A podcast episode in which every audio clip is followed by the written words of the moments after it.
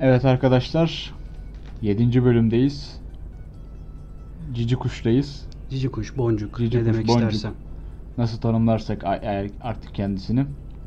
Bugün şarkıdan da anlaşılacağı üzere Rus varoluşçuluğuyla konuya gireceğiz. Sövgüyle girip Sövgüyle girip Fransız varoluşçuluğuna övgüyle bitireceğiz. överek bu işi bitireceğiz bugün. No, varoluşçuluk mevzusuna noktayı koyacağız diyebilir miyiz? Aynen. Şarap içiyoruz. Bu bir performatif çelişkidir. Çünkü Fransızları övüp şarap içmek, viski içmemek Ee, Rus- nereden baksan Rus seviciliğidir. E, Aynen. Paramız olmadığı için Evet. teolojik bir varoluşçulukla başlayıp e, egosantrik bir varoluşçulukla bitireceğiz. İnşallah. Bakalım. İnşallah. İnşallah. İnşallah. O zaman şöyle bir başlamak isterim. Varoluşçuluğun ilk isimlerinden biri olan Kierkegaard. Evet. Kendisinin en önemli eserlerinden birisi olan Ya Ya da e, makalesinden yola çıkarak üç tip insan modelini ele almak gerekir. E, bunlardan birincisi estetik tip, ikincisi e, Etik. etik, üçüncüsü de dini tip. Estetik tip tabi bunları hep Kierkegaard e, teolojik bağlamda olan bir varoluşçuluk üzerine e, ele alıyor. Yani bir tanrı tanımazlık, egosantrik bir düşünce yok. Onlar daha çok Sartre, Camus gibi modern felsefenin, modern varoluşçuluğun ilkeleri. Bu üç tip öncelikle estetik tipten bahsetmek gerekir. Bu estetik tip e, toplumun herhangi bir yararını düşünmeyen, tamamen hazcılık odaklı, hedonist bir tiptir. Kierkegaard bunlara söver açıkçası. Hristiyan ahlakı bakımından. Bunlar aslında bir bakarsan bizim toplumumuzun da sevmediği şeylerdir. Tabii kimse keyif pezevenklerini sevmez yani Kimse. bir noktada. Ben belki olmayı severiz ama başkası, Tabii olunca başkası sevmeyiz. olunca pek iyi gözle bakmayız onlara. İkincisi de yine etik. Bu etik tip Tanrı tanıyabilir, Tanrı tanımaz da olabilir. Birçoğumuz Tanrı tanıyabil- Tanrı'yı tanıyoruz, bazılarımız tanımıyoruz. Evet. Onlara girmeyelim. Bunlar da toplumun e, yararını güden, düşünen tipteki insanlardır. Üçüncü olarak da Kierkegaard e, şey demektedir. Bu dini tipe olması gereken, erişilmesi gereken ideal tipler. Varoluşçuluğunu Tanrı'yla temellendirir. Buna da övgüler sorar açıkçası. Bir Agustinus tarzı bir adam o zaman bu Evet. Kierkegaard. Yani ondan bir farkı yok neredeyse. Varoluşçuluğu, varoluşçunu Tanrı'da bulan bir adam mı peki? Öyle birisi ama yanlış bir varoluşçuluk aslında bakarsan modern varoluşçulukta. İşte Dostoyevski'den Tabii, yani modern varoluşçuluğa göre çok yanlış bir tutum Evet. Dostoyevski'den işte Rus edebiyatından, Rus varoluşçuluğundan bahsedecektik. Dostoyevski'den Sartre'a giden yolda da işte Dostoyevski'yi bu tanrı bağlamında varoluşçu olarak alabiliriz. bu. Yani. Tabii. Ya Dostoyevski'nin romanlarına baktığın zaman hep bir arayış ve buluş var zaten. Ya şu kısacası şunu söyleyebiliriz. Tabii. Dost, Dostoyevski demiştir ki Allah var, gam yok demiştir. Sartre Allah yok, gam vardır falan öyle bir şeyler demiştir. Pek söyleyemedin ama olsun. Öyle bir şeyler benim günlük hayatta kullanmadığım şeyler. Gamman bize gelen şeyler değil. Tanrı bilmiyoruz onları da. Yine Heidegger'den devam edebiliriz aslında. O da e, teizm odaklı bir varoluşçuluğu ele almıştır. Dasein diyor varoluşçuluk için. Yani var olmuş insan. Almancası var olmak anlamında ama e, şey Heidegger şey diyor. Ne diyor? Ne diyor? Ne diyor unuttuk abi. Ee, insan dünyaya atılmış bir projedir diyor. Yine burada bir kaderciliği görmekteyiz. Ama genel olarak bütün fel- şeyde ontolojik düşüncede insanın tercihleri, bireycilik. Bunu Kierkegaard'da da görmekteyiz. Bu felsefeyi en yüksek konuma getiren Sartre'da, Camus'da da. Hepsinde bir bireysellik ve e, kaderi kadere boyun eğmeme düşüncesi vardır. Ama dediğim gibi Kierkegaard'ı ve Heidegger'i teizm olarak alabiliriz. E, İşin aslı modern ontolojiye geldiğimizde Camus ve Sartre bu ikisi en önemli ataklarını yapmıştır bu düşüncenin. Bunlar insanı e, tanrı bağlamından kurtarmıştır aslına bakarsan. Örneğin Sartre şey diyor. Özgürlüğe mahkumuz. Özgürlüğün yollarını döşemişler yani bir Aynen. şekilde. Eserlerinde de zaten şey yapıyorsun. Fark ediyoruz bunları. Yani Tanrı insan için Sisyphos'un sırtındaki taştır diyebilir miyiz hocam? Sart, e, Camus'a göre bunu diyebiliriz. Ama oradaki taş daha çok şey, hayatın absürtlüğü ve bu absürtlüğe tabii, tabii. dayanmamız. Ya ben Camus'un Sisyphos'undan bağımsız olarak böyle bir aforizma uydurdum. Evet, uydurabilirsin tabi. Zaten e, Walter Sonuçta ben de bir bireyim ve va- kendi varoluşumu düşünebilirim yani. kesinlikle Walter Kaufman şey diyordu. Sartre'dan, e, Dostoyevski'den Sartre'a varoluşçuluk eserinde e, varoluşçuluk gelenek felsefesini reddedip herhangi bir ekole bağlı olmamayı şey yapar, dayatır. Bu yüzden senin varoluşçuluğun da benim varoluşçuluğum Camus'un, Sartre'ın, Heidegger'in Evet. varoluşçuluğu kadar geçerlidir. Evet. Çünkü tamamen bireysel Kesinlikle. şeyden bahsediyoruz ya. Ben kendimden sorumluyum ve benim varoluşum hakkında ne Dostoyevski bir şey diyebilir, ne Camus, Sadece sen ne diyebilirsin. Sartre. Çünkü ben kişi kendinden bilir işi hocam. Bu kadar basit. Kesinlikle. Zaten varoluşçuluğa baktığımızda bu bireysellik aslına bakarsan Kierkegaard'la başlatmak da yanlış olur bence. Ta 17. yüzyılda yaşamış ee, Descartes. Düşünüyorum Tabii. öyleyse öyleyse varım. Ya Evet. o halde varım. Neydi İngiliz şeydi Latincesi? Logito Ergo sum. ergosum.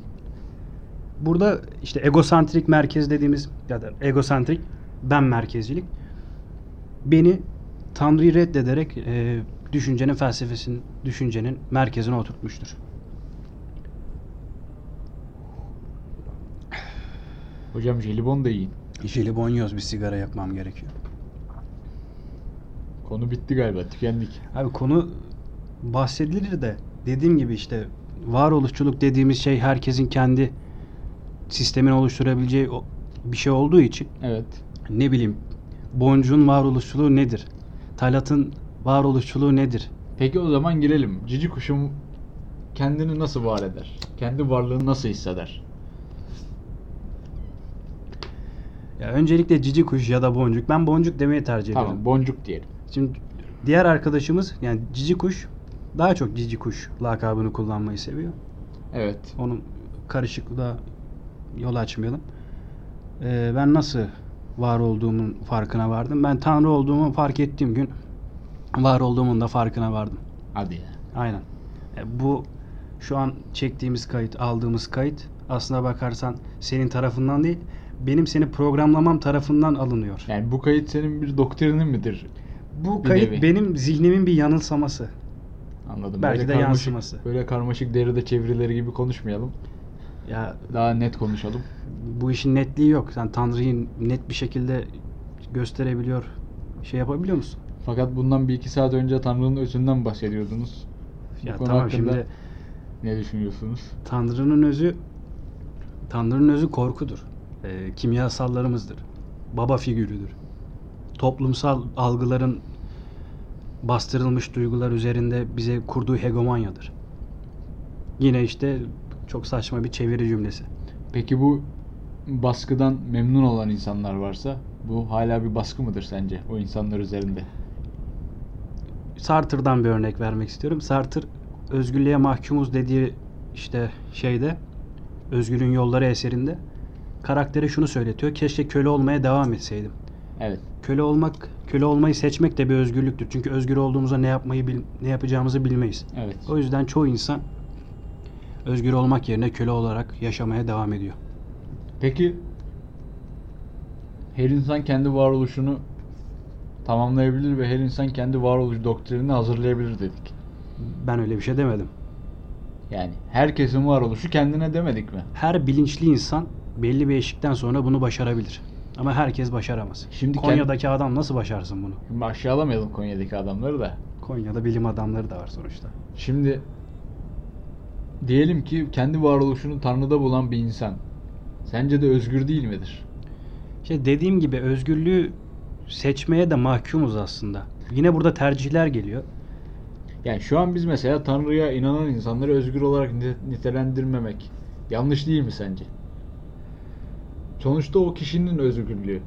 Kişiden kişiye değişir. Bana göre bu bir e, köleliktir. Köleliği seçmektir. Ama sen seçtiğin zaman bu senin için kölelik oluyor. Başkası bunu seçtiği için başkasına köle demen onun özgürlüğünü kısıtlaman demek. Onun özgürlüğünü yok saydım. Zaten Evet. ben bu dünyada kendi özgürlüğümden başkasının özgürlüğünün olduğuna inanan bir insan değilim. Dediğim gibi bu dünyada bir tanrı varsa ya o benimdir. Boncuktur o. Yani herkes kendi özgürlüğünden sorumludur diyorsun bir yerde. Kesinlikle herkeste bir sorumluluk var. Zaten var olma aşamasına giren herkes sorumluluk bilinciyle başlar bu Evet. işe.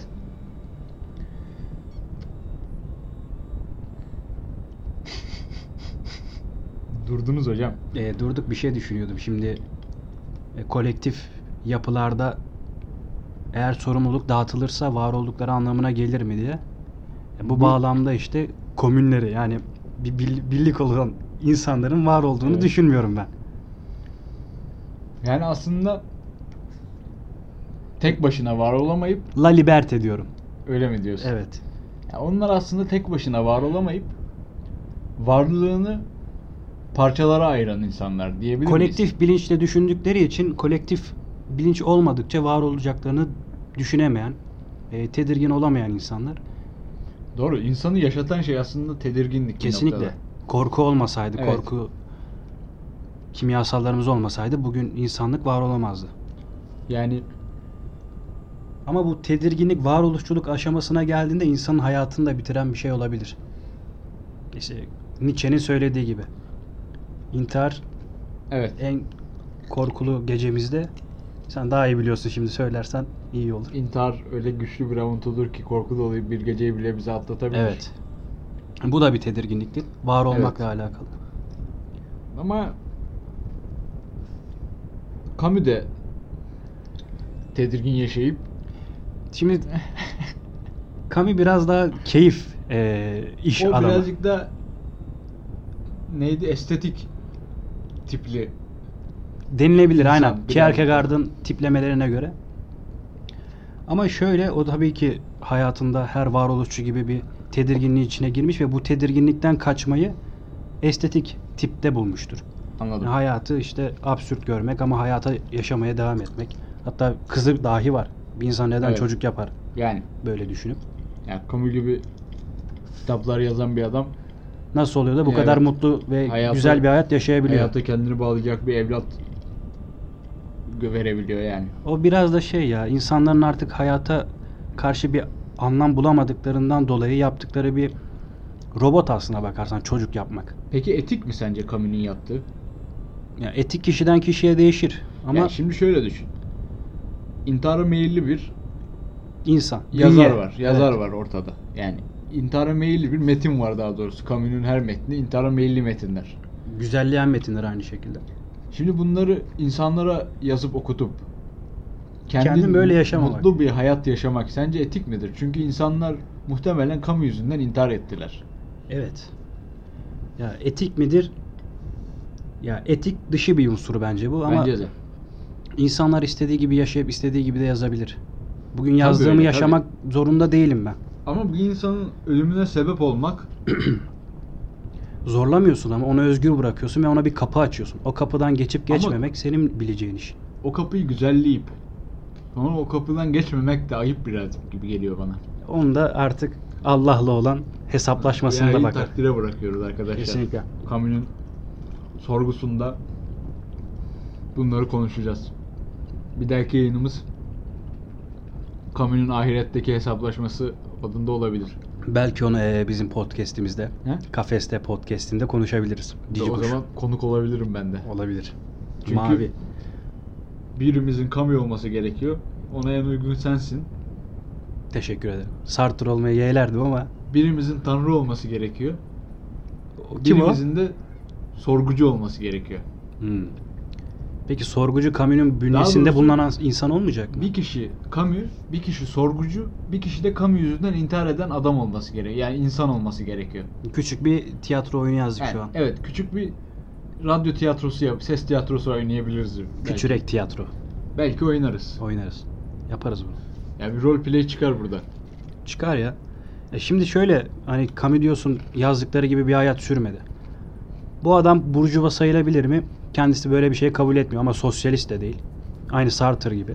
Gerçi Sartre bir dönem sosyalist olduğunu kabul ediyor. Sartre komünist bile oldu bir dönem. Hepimiz hepimiz olmuşuzdur belki. Hepimizin geçmişinde hatalar var. evet. Şimdi öyle demeyelim komünist arkadaşlarımız kızmasın.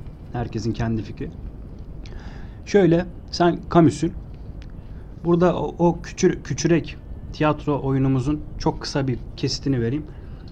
Camus'un diyelim. Tamam. Ee, ve çok ünlenmişsin Evet. bu yazdıkların sayesinde ve çok güzel bir hayat yaşayabilirsin. Niye intihar edesin ki? Zaten absürtlüğü söylüyor bize. Bu dünya absürttür ama yani sen istersen taşı taşı taşı yani taş olan taşı taşı ya da taşın altında ezil absürtlüğün. Yani. Ama bu konumda taşı oraya yerleştiren kişi o oluyor. Anladın mı? Demek istediğimi.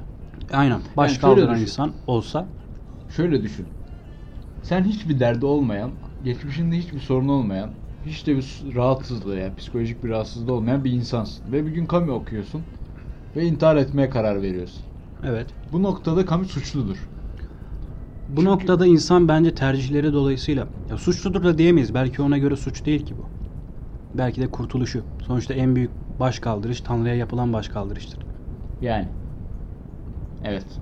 Evet. Burada Böyle deyip kesiyoruz falan. burada ya şimdi biz Rus Mus dedik hiç sövmedik adamlara birazcık sövelim Ya yani. Dostoyevski'nin neyine sövelim? Dediğim gibi Kierkegaard gibi bunlar varoluşçuluğu, ontolojiyi Tanrı bağlamında ele alan insanlar. Tanrı bağlamında varoluşçuluk teizm oluyor ki o şey oluyor, teoloji oluyor. Bir, bir Teizm noktada. oluyor ama şöyle hani dedin ya gibi Konyalı demeyelim Burdurlu. Burdurlu Tamam bir başka bir ilimizi seçelim. insan var. Evet. Hiç düşünmemiş hayatına ve papağan gibi ailesinden gelen şeyleri Tamam bu onun suçu değil ama evet. bir ihtimal onun suçu olarak görüyorum ben. Ee, Kierkegaard burada düşünceyi de ele alarak insanı teizmden uzaklaştırmayarak teizm teizm dayanaklı bir ontoloji sunuyor. Ama işte dediğim gibi mo- modern e, ontolojide bunlar yıkıldı zaten. Evet. Zaten ontolojinin kendisinde diğer ontolo- ontologlarla hiçbir anlaşma sağlanamamıştır. Sartre Kier, şeye Heidegger'e sövüyor. Evet. Heidegger kendi diyor Sartre beni yanlış anladı falan da yanlış anlaşılacak bir şey yok. O Heidegger'in Heidegger ortada. Ya aynen. İnsan projeymiş. Yine kaderciliğe geliyorsun Evet. yani. Böyle bir şarap dolduralım. Doldur doldur. Erik yiyoruz. Şarabın doluşunun sesi. İşte bu bizi Şarap dediğimize bakmayın. Biricik aldık 23 lira. 23 buçuk. 24 liraya. 23 buçuk ya. 24 mü? 24. Bana 23 6 buçuk. lira geri verdi. Olabilir. Yani böyle. Hayat böyle. Ama biz de intihar etmiyoruz. İntihar etmeye gerek yok. Şu an Evet. çok da kötü bir hayat yaşamıyoruz ama işte yine Nietzsche'nin dediği gibi günün birinde Evet. intihar da bir kapı olabilir bizim için. Bir avuntu malzemesi haline dönebilir. Çünkü hayatın karşımıza ne çıkaracağı belli değil. Böyle bir kaderci bir yaklaşımla yine. Kader değil de bence seçimler ya. Çünkü varoluşçulukta dediğimiz gibi hep seçimler, tercihler. Evet. Yaptığımız tercihlerin getirisine katlanmamız gerekiyor. O yüzden Tabii, de tabii. doğru bir hayat yaşamamız gerekiyor. İşte Kierkegaard burada estetikçi bir anlayışta yaşamayın diyor. Çünkü günün birinde karşınıza ne çıkar bilinmez. Ama estetikçi bir şekilde yaşayan insan da karşısına çıkacağı şeyi göze alarak bu. Sanmıyorum. Mesela günümüzde çok zengin olan birisini düşün. Tamam. Herhangi birisi öyle ünlenmiş birisi değil. Tamam. Adam ne yapıyor? Nargileye gidiyor. Kadınların Tamam. peşinden koşuyor. Evet. Ama hiçbir zaman varoluşçu ontolojik bir şey düşünmedi hayatında. Hiçbir zaman tercihlerini şuna şöyle şöyle yapacağını düşünmedi. Bunlar hep kendine çok güvenen Ama yine de insanlar. yine de varoluşu düşünüp de yeni estetiğe varan insan da yok diyemeyiz. Mesela Tanpınar. Kesinlikle zaten e, Kierkegaard bunların sıralı gerçekleşen bir geçiş aşaması olduğunu Evet. söylüyor. İnsan önce e, estetikçidir. Ne bileyim üniversite birinci sınıfa gelen bir çocuk. Üniversite 2'de 3'te adam olup Evet. hayatının sonlarına doğru da e, etikten, etik anlayıştan Evet. dini anlayışa geçen. Ahlak bekçisi olan. Mesela kim verebiliriz? bu geçişi sağlamış. Hiç isim örnek verme, isim verme. Tamam. Eğer tanıdığımız bir isimse. Yok. Necip Fazıl Kısa Ha, Kürek. Tamam, o olur, o olur. O ona Yok. kabulüm. Yoksa insanların nasıl Şey, yaşadığını... Üniversite falan deyince. Yok yok öyle şeyler söylemem biliyorsun. Şimdi Tanpınar'a bakıyorsun. Sefil bir hayat yaşıyor. Kumar borcu var, ev e- evi yok, işte kirada kalıyor sürekli sefalet çeken bir adam. Ama bir yandan yaşam tarzına bakıyorsun. Estetikçi adam yani haz alıyor her şeyden. Evet. Bahsettiğim şey buydu. Yani estetik olarak düşünen insan bir yerde bu yaşayacağı sefaleti göze alıyor, alabiliyordur yani. Tanpınar gibi. Tanpınar gibi insanlar alır. Tabii Tanpınar düşünen bir adamdı. Baş kaldıran bir insandı. Ha, gidip Burdur'daki bir adamla Ya ya da herhangi başka şimdi bir iyi söyleyelim. Sürekli Burdur vurgusu yapmayalım. biraz batıdan biraz da böyle Çanakkale'de bir Evet. zengin bir beyefendi. 20'li yaşlarında bizim yaşlarımızda diyelim.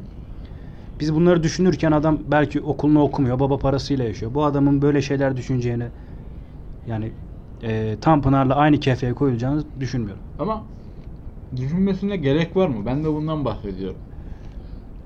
Düşünmesine gerek var mı? Gerek yok. Sonuçta insan konfor alanında işte Yani. adı üstünde konfor alanı. Güzel bir şekilde yaşar. Konfor alanından çıkmayan adam öldüğü gün ölmüştür. Yani sen yanında iyi hissettiğin ya da orada iyi hissettiğin bir yerde hiç kendi varlığın hakkında bir soruşturmaya girdin mi? Girmezsin ki. E, girmez. Buna da zaten şey diyebiliriz e, varoluşlukta. Neşelendirici sinisizm. Rick and Morty'de çokça vurgulanır.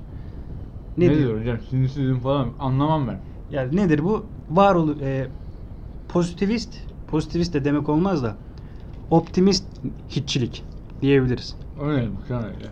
öyle bir şey. Ben uydurmadım. Var böyle bir şey. Nedir bu? Tamam, absürt hayat. Belki hiçbir şey yok. Evet. Ama sevdiğin insanların yanındaysan anın e, anın tadını çıkar. Yani Carpe diem. Ya bu sözler boşuna dilimize pelesenk olmadı. pelesenk geldi. Evet. Şunu ayarını bozdun. Evet, aferin. Şunu düzelteyim. Şöyle iyi. Yani pelesenk olmuştur evet. Evet. Evet. Boşuna carpe diem Latince değil mi? Latince'ye. O günden bugüne gelmesinin bir sebebi var yani. Evet. Ya da eee, Shakespeare ne diyordu? Bir sürü şey Olmak söyledi. ya da olmamak. Yani tabii. Bu da bir varoluşçu temelde ele alacağımız bir söz. Ya tabii bu O yüzden bayağı- varoluşçuluğu zaten Kierkegaard'dan Tabii, başlatmak tabii. çok yanlış bir şey. Sadece Yani ilk olarak şey ilk yapıyor. düşünen insana götürürüz varoluşçuluğu yani. Tabii hatırlarsan bir, bir 7-8 ay önce bunun üzerine konuşmuştuk. İlk düşünen, ilk ontolog, ilk ontoloji üzerine ko- Evet, düşünen intihar eden int- insandır. ilk aynen intihar eden insandır diye demiştik. Öyle de olmayabilir. Yani ben merak ediyorum ilk intihar eden insan. Bunun hakkında öykü de yazacağım. Buradan da tescilleyeyim. Bu Hayır, öyküyü hayır. egemen bilimden görürseniz bu öykü benimdir. Şu an telif hakları benim üzerimde bu öykünün. Şimdi bu konuyu ortaya atan bendim o günde. Sen yine o gün Hayır. aynısını dedin. Hatta gittin e, sosyal medya hesaplarından bunu tecil ettirmek adına, tescil ettirmek adına bazı paylaşımlarda bulundun. Evet çünkü benimdi. Senin değil gibi bu konuyu açan bendim. İlk söyleyen bendim. Değil mi? Bak burada varoluşlarımızı kapıştırırız. Özlerimiz kapışır. Kapıştıralım. Senin için varoluşçuluk nedir? Sen nasıl kendini var edebiliyorsun? Benim dilimin sınırları dünyamın sınırlarıdır. E bu Wittgenstein'in sözü değil evet, mi? Wittgenstein'in sözü. Ben buna inanırım.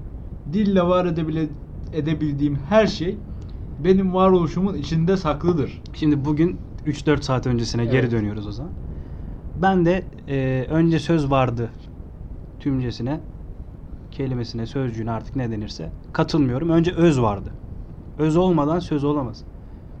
Ben de diyorum ki Tamam, özü kabul ediyorsun. özü kabul ediyorum. Ama özün bilgisine dille ulaşırız diyorum. İşte ben öyle düşünmüyorum. Çünkü İçgüdülerimizi sen dil olarak, olarak, alıyorsun. bakıyorsun o işe. E, bu iş zaten e, insanüstü bir muhabbet bence. Bence insanüstü muhabbet değil. Biz bunu konuşabiliyorsak şu an insanüstü değil arkadaşım. E, Burada bir iletişim içindeyiz. Tabii ki de dille olacak. Sen bu başlangıçtan, bu temelden çıkarsan her şey söze gelir tabii ki. Ben ben anlamam. Anlamam. Anlamayın efendim. Ben anlamam. Benim varoluşumu hiç kimsenin sorgulamaya hakkı yok. Benim varoluşum kendime. Kendim varoluşum, kendim var olurum. Şimdi bazı kuantum e, dalgaları saçmaktayız değil mi? Dalgaları. E, titreşimler. Bunlar da sen bunları mesela dil olarak algılıyorsun. Ben sana bazı titreşimler gönderiyorum. Şu an gözlemleyemediğimiz. Sen de bana. Bunları dil olarak alırsan zaten her şey dilden başlayıp dile çıkar. Ama bunlar özün kendisidir. Titreşim özdür. Titreşimin özü olmadan titreşimi söz olarak nasıl alabilirsin? Yani sen, sen şimdi burada Tanrı tanımıyorken bana özden bahsedemezsin. Ben bir tane bu. ben bir tane tanrı tanıyorum. Birincisi bu. Bana özden bahsedemezsin. Senin metafizik inancın yok. Sen o iğne döndürme olayına da inanmamıştın. Ben öyle şeylere inanmam. Böyle bir şey olur mu ya? Yine kendi kendine hareket ediyor, konuşuyormuş. Senin metafiziğe inancın olmadığı için bir özden bahsetmen ironik bir şey zaten. Burada sen bir Sisyphos'sun. Kesinlikle Sisyphos olduğumu kabul ediyorum zaten. Hayatın absürtlüğünü kendinde toplamış bir adamsın. Teşekkür ederim. Absürt olsa da hayat yaşamaya devam ediyor. Yaşamaya devam ediyoruz. Herhangi bir e, karamsarlığa düşmememiz gerekiyor. Evet. Başımıza çok daha kötü şeyler gelebilir. Henüz bunları düşünmemiz gerekmiyor. Şu an ben seninle muhabbet ederken e, zevk alıyorum bu işten. Hoşuma gidiyor. Evet. Tamam burada seninle ontoloji konuşuyoruz ama kendimi kötü hissetmem gerekecek bir şey yok. Yani. Peki bunu dinledikten sonra kendini kötü hisseder misin? Podcast mi? Evet. Ya muhtemelen birkaç sene sonra belki birkaç ay sonra "Hmm, bu şuralarda şunu da söyleseydim ya Ama da bu- şu bilgiler çok yanlış söylemişim falan diyebilirim. Ama dediğimiz gibi spesifik bir konu olduğu için 2-3 ay sonraki senle bugünkü sen arasında da bir fark olacağı için Olabilir. çok normal. Ne bileyim belki silmeni isteyeceğim. Belki komünist olursun. Ya ondan daha büyük belki işte tanrı tanır bir hale gelirim ve derim Aa, silmem o zaman. niye silmiyorsun Silmem. öyle bir şey olur mu ya? Silmem. Geç- Geçmişinde geçmişin bir çöplüktür. Kara, kara bir leke olarak kalacak. Geçmişin çöplükse onu karıştıran da elbet çıkardır yani. Çıkar yani. Öyle şeyler yapmayın efendim insanların e, özel hayatına, geçmişine. Yani Bu- şimdi Necip Fazıl'ı Evet. geçmişiyle mi ele alacağız yoksa son haliyle mi? Son hali geçmişinden farksız ki. Nasıl farksız ya? Farksız Adam kumarhaneye gidiyormuş şeyde bir tetkik için. Ee, sonra gerçekten Adam kadın bacakları diye şiir yazmış. Evet. Ama öbür şiirlerine bak. Adam gayet Türklükse öyle bir şey söylemiyor. mu? Aydemir Akbaş'ın değil mi o ses? Öyle mi? Kimin? Ben, ben öyle biliyorum. Yanlış biliyormuşum demek. Aydemir Akbaş şey değil mi ya? Kolpaçino'daki oynayan adam. Hı, o- onun fotoğrafı vardı onun sözde ben okurken. He. olabilir. Olabilir. Bunlar varoluşsal bir takım tartışmalardır arkadaşlar. Evet. Yani öyle. Necip Fazıl'ın varlığını sorguluyoruz şu an.